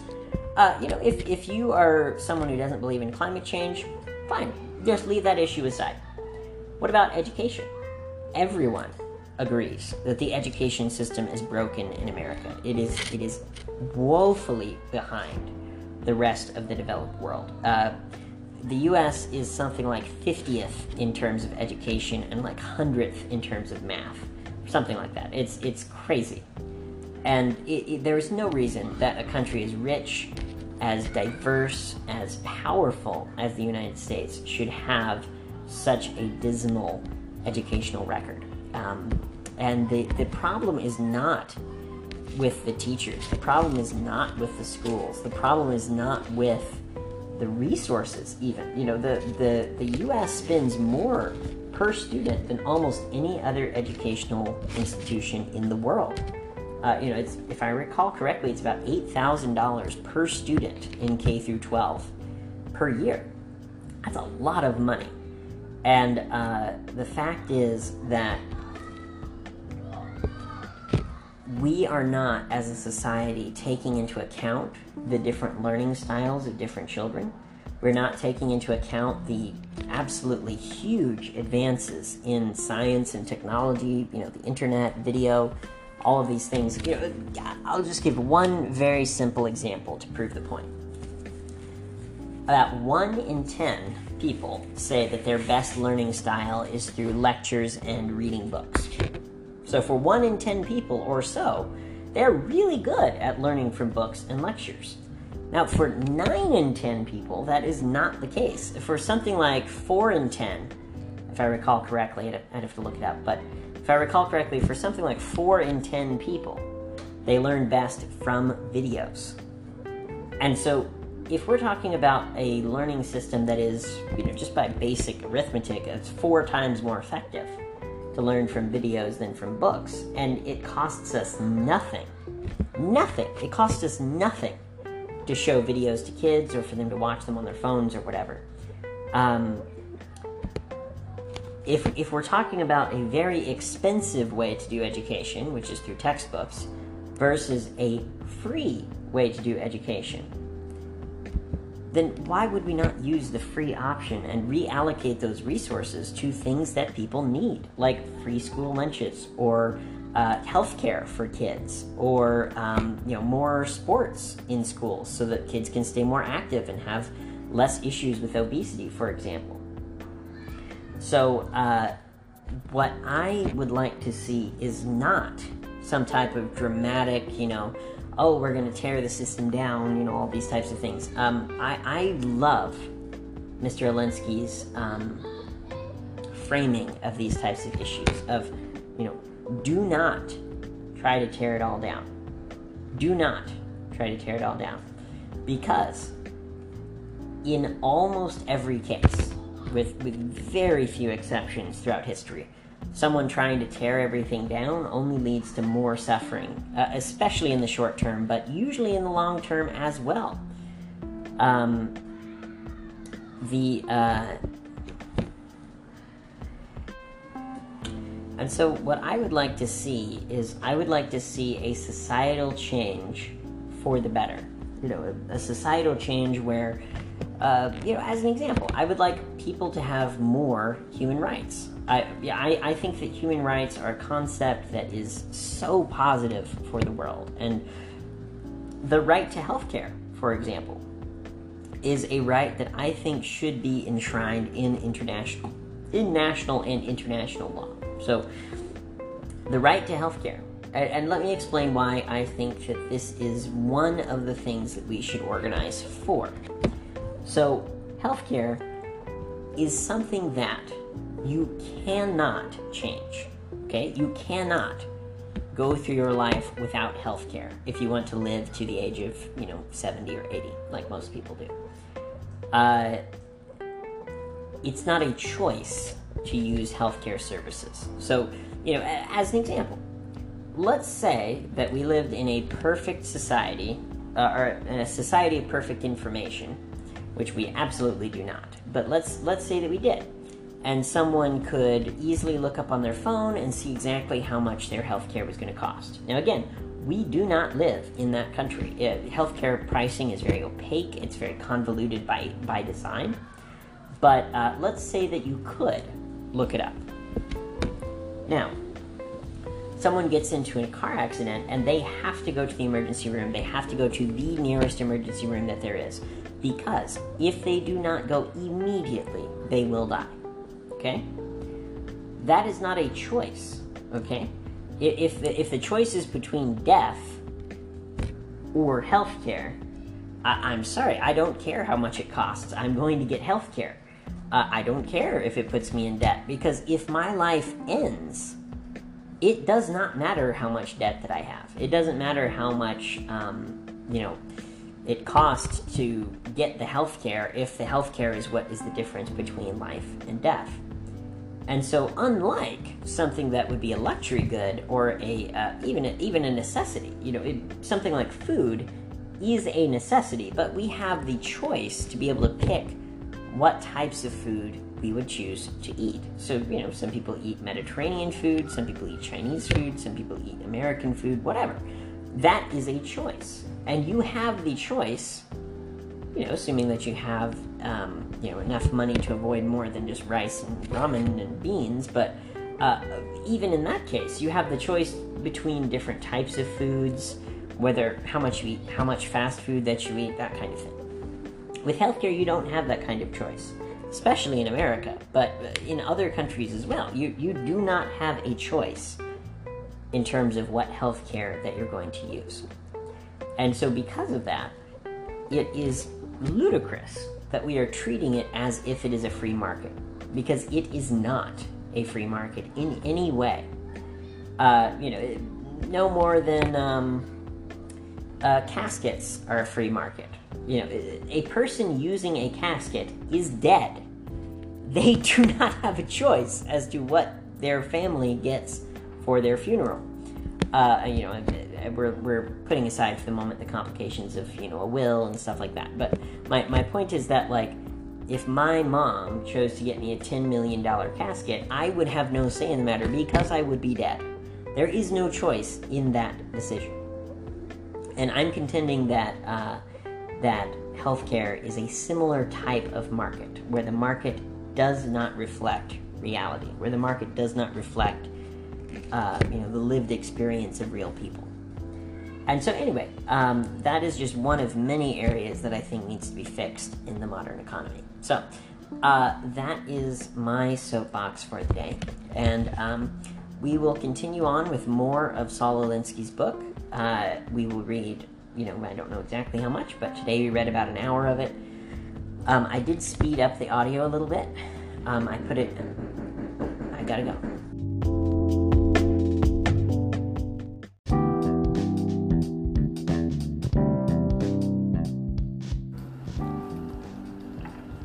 Wacaster? That's right. W A C A S T E R. Like I said, I should be in the computer. Okay, one moment. And what did you want to make a donation for? Sure. So I do a children's television show on YouTube, and um, I'm interested in working with Scientology TV. So I received a message um, uh, about a month ago, invite or no, not a month ago, about a week ago, inviting me to do a segment for Scientology TV, and so I just wanted to, um, I wanted to be put in contact with them to be able to work with them directly, uh, so that there's not miscommunication over email and such. So, um, would you be able to transfer me to their office?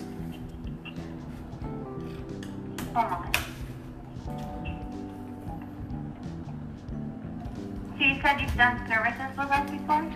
Yeah, I have. I did the personal efficiency course. I visited the L. Ron Hubbard, um, not the birthday celebration, but the New Year's celebration. Uh, that was a few years ago, and then I visited the uh, the St. Louis org just uh, a couple of weeks ago to restart my uh, my services. Okay.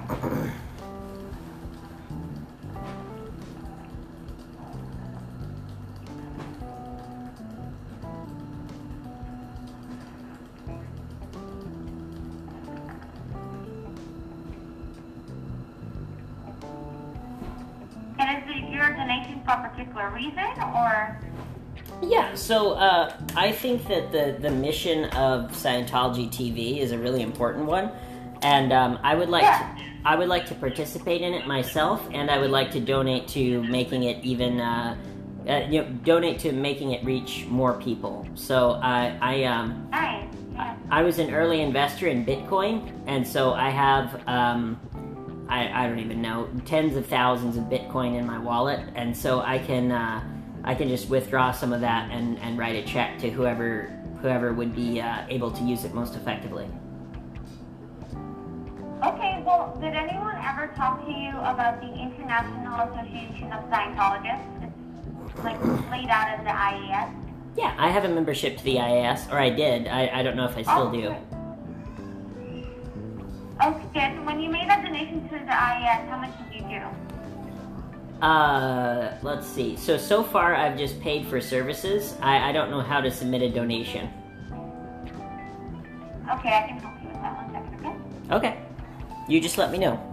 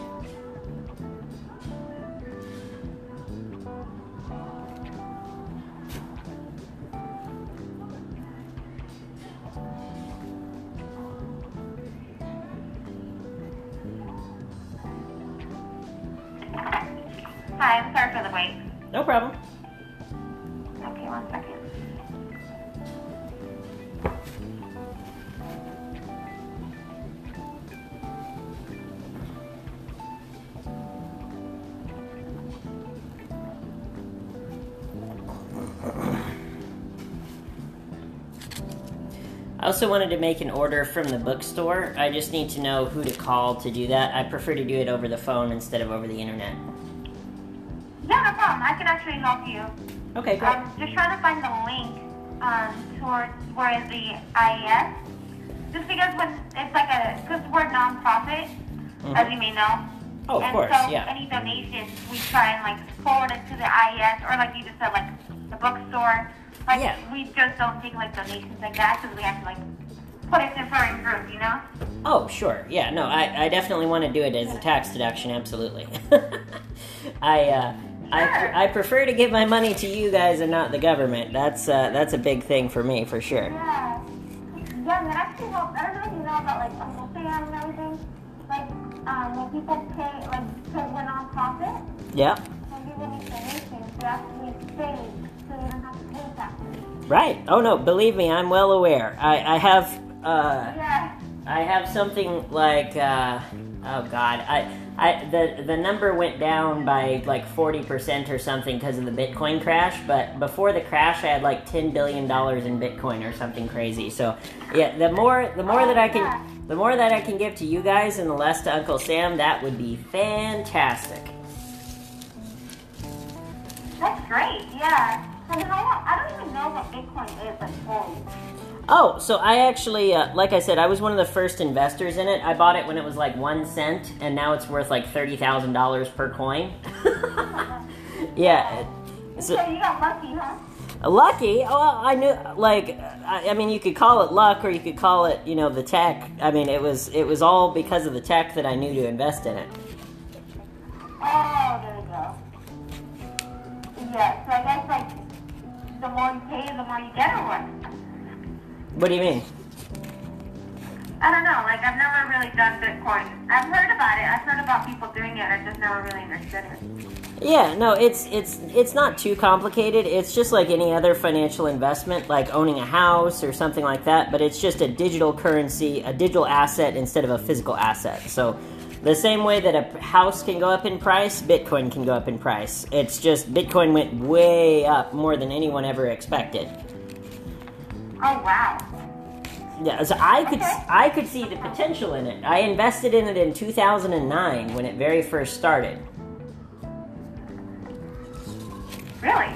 Oh yeah. Well, like I said, I have And, like and so I guess like, so I guess like in the last couple of years it's gotten bigger. Oh yeah, no, it's uh, so Bitcoin as a whole is now worth over one trillion dollars, and I Uh-huh. I happen to be one of the very first people to invest in it just because of my knowledge of the financial markets and uh, my knowledge of investing and all of that, I I could see the potential in it. And so I invested a couple Yeah. thousand dollars on like the first week that it existed, and now that money is worth like ten billion dollars. That is so cool. Yeah, well, and I want to do good Okay, with it. So, huh? I want to do good with it. I want to help Scientology, you know, to be able to uh, to make more clears and to, uh, you know, for example, I like I said, I do a children's television show, and I was thinking since they invited me to come on the Scientology TV network anyway. I was thinking they might want to do some type of collaboration where I could do some type of show where, you know, teaching kids about science or Scientology or L. Ron Hubbard or whatever. I, I don't know. I, I, I know that Scientology has some like school efforts and stuff like that. I was thinking that that would be a good uh, a good partnership. Sure, yeah, definitely. Okay, give me one moment, okay? I'm just gonna put you on hold for a second. Okay, you just let me know. Okay,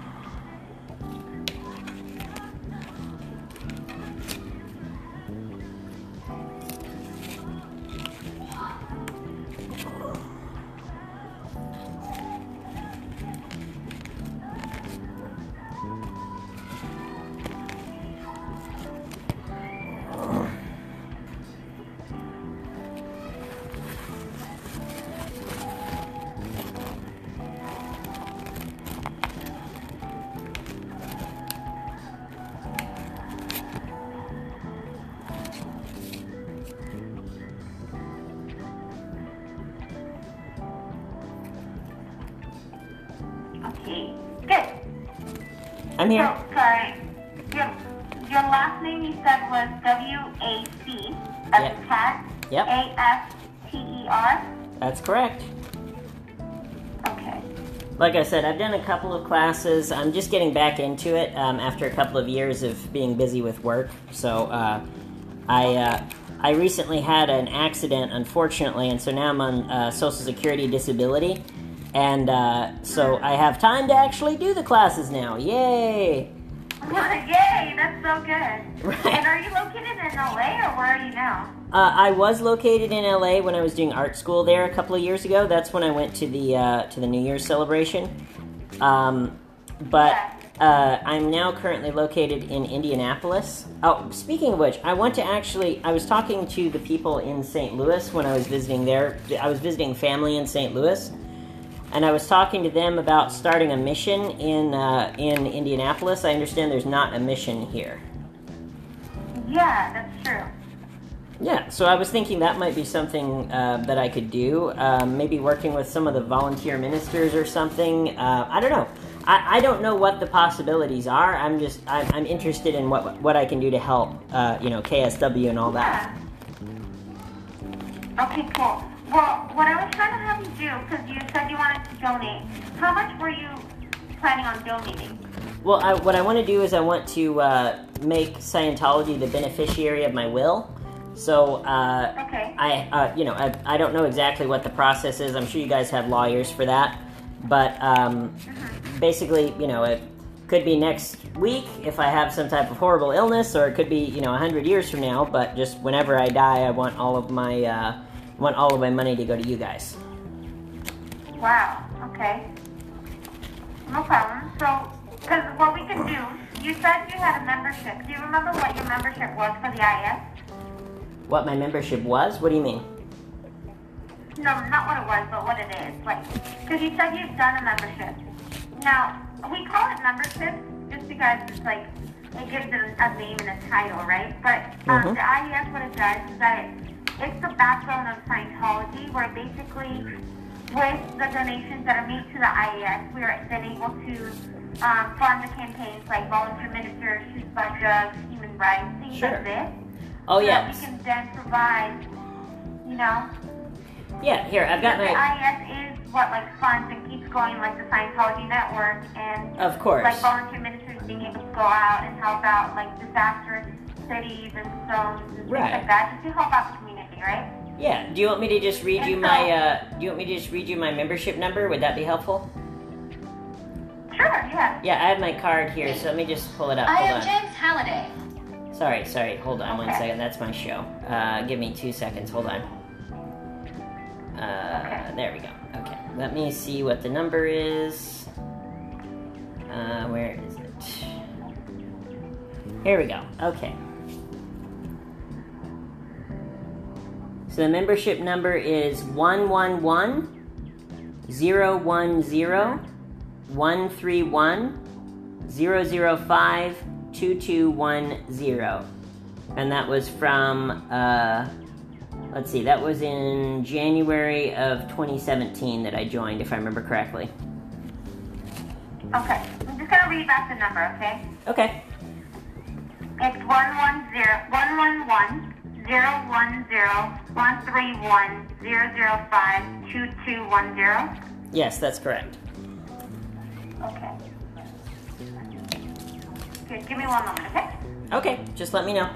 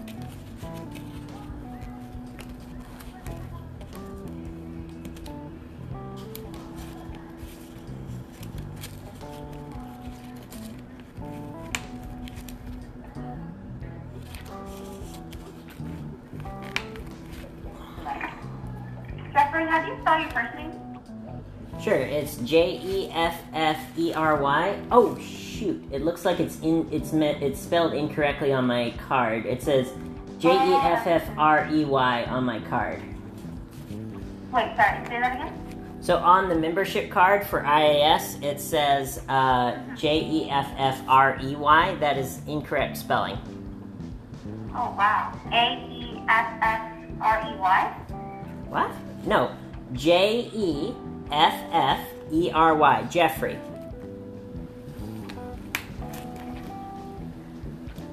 J E F F R E Y. That is what it says on the card. My the actual spelling is E R Y. Oh. Yeah, because I couldn't find you for a second, so I was just trying to find it how it's spelled. Right. Sorry. I must have. Uh, maybe. I don't. sorry Rem- about that. Even if we have to send you a new one, then we will. It's fine. And then the last name, the last name on the card is W A C A S T E R. That's correct. Okay.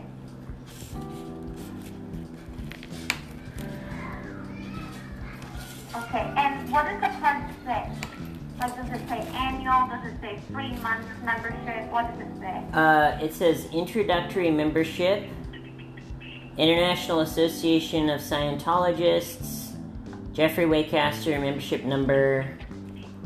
That's basically all it says. Okay, fine. One moment. Okay.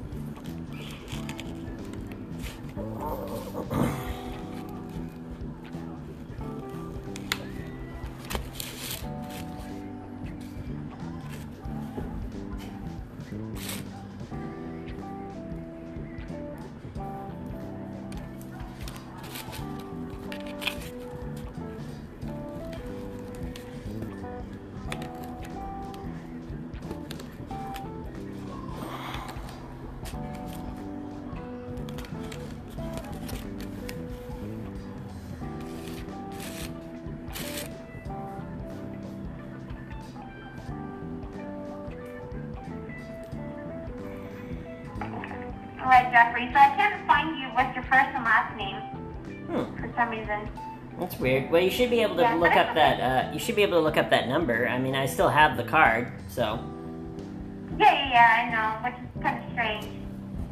I don't know. Sorry. Yeah, it's okay. I'm, I'm not gonna stress about it.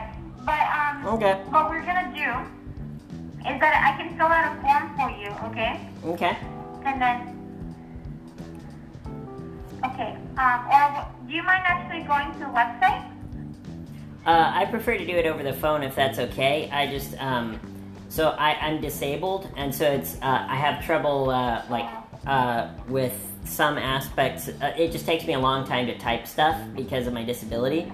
Um, I, again, I was in a Okay. I was in a car So you accident. can only talk on the phone. Yeah, I was in a car accident in 2020, so it's just easier for me to do it over the phone if that's possible.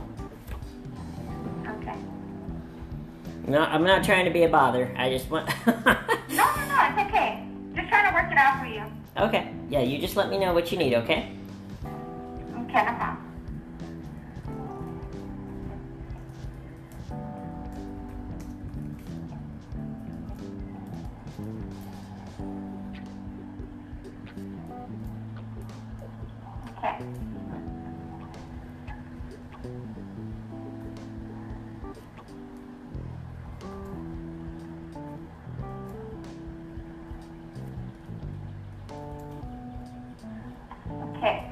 I'm gonna go on the website.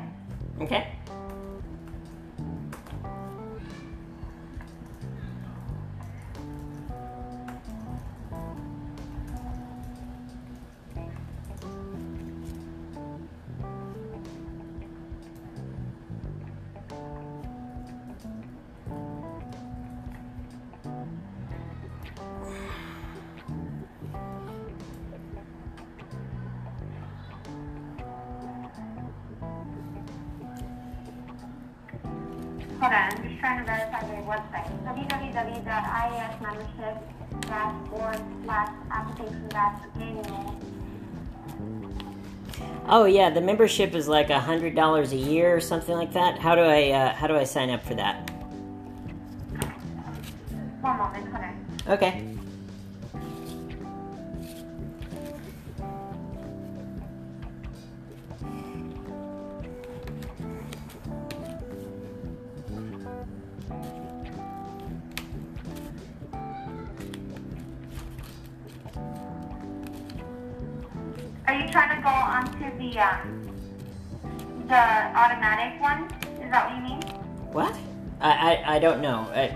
Know a lot more about this than I do, my friend.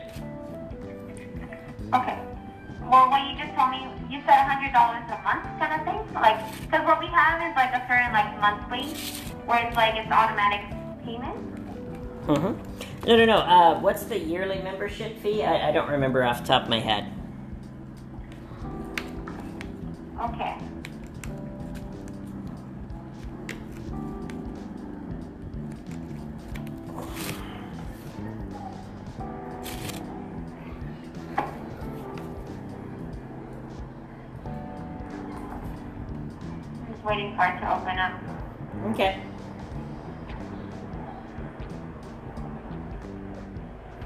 Like I said, I'm on Social Security, so I got all the time in the world. Okay, I am- great. I am in I'm no- I'm in- thankful for your patience. I am in no rush whatsoever, my friend.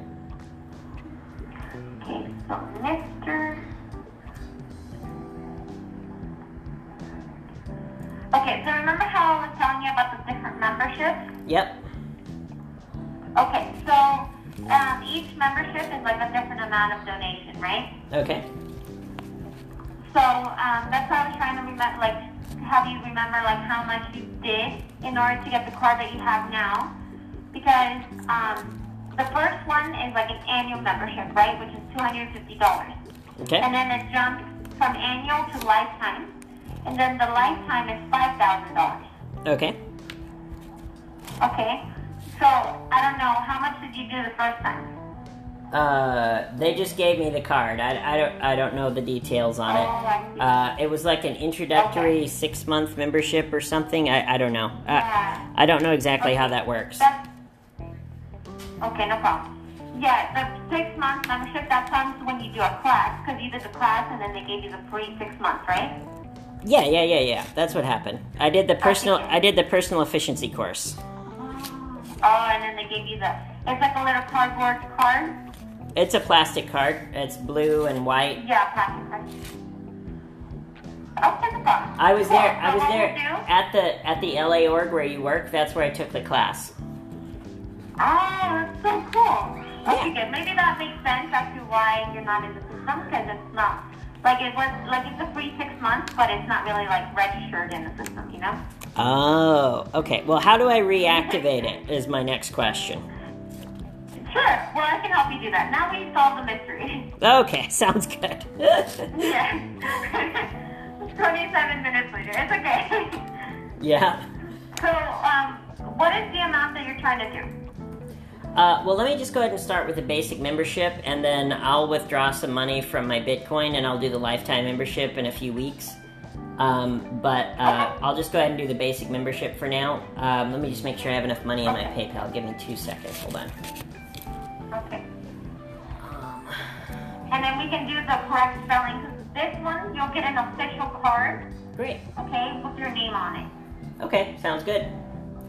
And then, uh, who, who do I need to talk to in terms of uh, in terms of working with Scientology TV? Uh, what what's their direct number? I haven't been able to find it online. oh, okay. Well, who was the one that talked to you about it? Uh, let me pull up the email. Give me one second. Because it was um, somebody messaged me over email inviting me to do a segment for their show, or to to do a segment for the um, for the Scientology TV network. Uh, Yeah. let me pull up the email. Give me two seconds. Hold on. I'm sure it has the person's name on it. I just don't remember it off the top of my head. It's loading. Okay, just give me one moment, okay? Okay.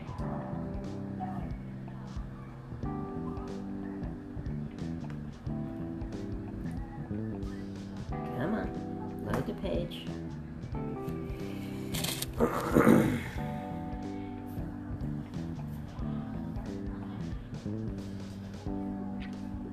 Okay, here we go.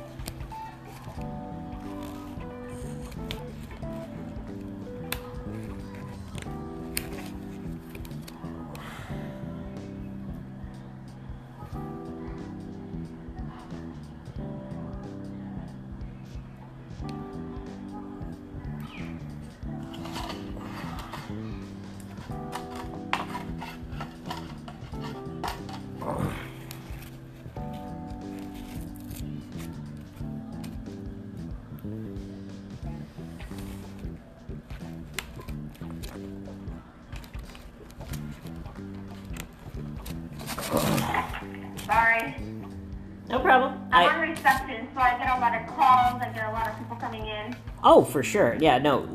Do like I said, I'm in no rush. You just let me know what you need, okay? Okay, good. So we're just gonna fill out this membership, and then we'll talk about the rest on the Scientology network. Okay? Okay, sounds good. Okay, good. And then um, What I'm gonna have to have you do is go ahead and fill out the thing and then mail it to me, and I'll just send in a check, okay? Uh, cause if it's what do you mean? So, it, I need time to withdraw the money from my Bitcoin account. I can only withdraw, I think it's about a thousand dollars a day or something like that. Um, so if you guys go ahead and if you can fill out the form and mail it to me, what I'll do is I will just uh, write out a check for the lifetime membership. Okay, well, you don't need a thousand dollars. Like the first one, which is the annual one, is only two hundred and fifty dollars. Oh, okay, that's fine. Well, again, just mail it to me so I can look it over and uh, I will send it back in, okay? Okay, well, what is your address? Sure, it's 5746 Prestonwood Drive, Five seven four. Sorry. 5, 5746 Prestonwood Drive, P R E S T O N W O O D Drive, Indianapolis, Indiana 46254. And like I said, I'm interested in starting a mission. My my guess is I'd probably just start it out of that house, so that would be the address for the mission potentially. Okay. You said Prestonwood Drive, right? That's right. P R E S T O N W O O D Drive. It's one word. It's Preston Wood. Oh, yeah. Uh, you can look it up on Google Maps if you need to confirm it. Okay, it says four six two five four. That's correct. Okay.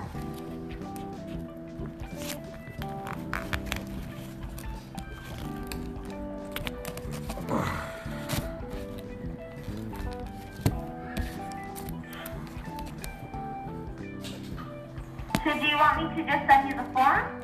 Or do you want to fill out the first one now and then for the bigger one we send you the form? Uh, would you be able to do the following for me, which would be if you could uh, just read me off the questions and I will give you the answers, and then just write it down for me on the form and then send it to me in the mail? Sure. Sorry, like I said, because of my disability, it's just hard for me to do like typing and writing and stuff like that.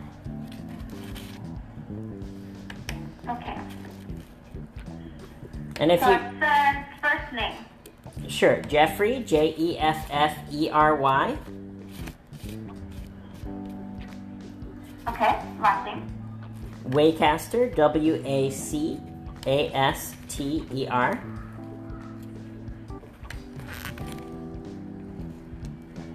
And street address. Yep, that's the one I just gave you.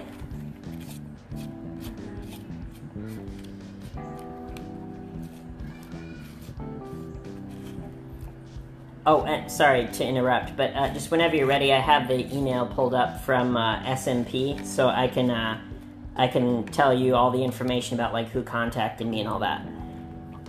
Yeah, that's great. Okay, yeah, just whenever you're ready. Okay, I'm just filling in your address right now. Yep.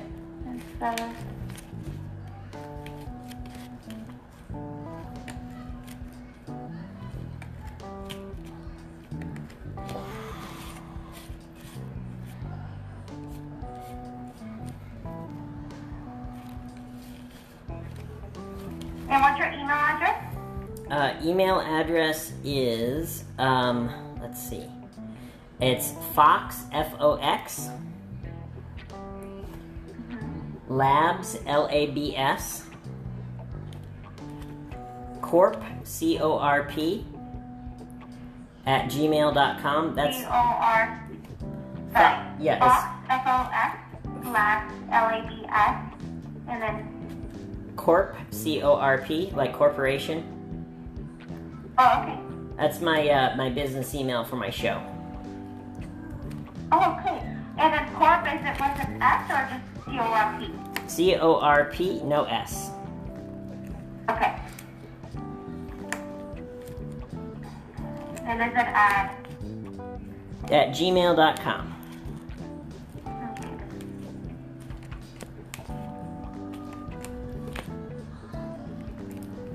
And then is this number that you called me from your mobile number?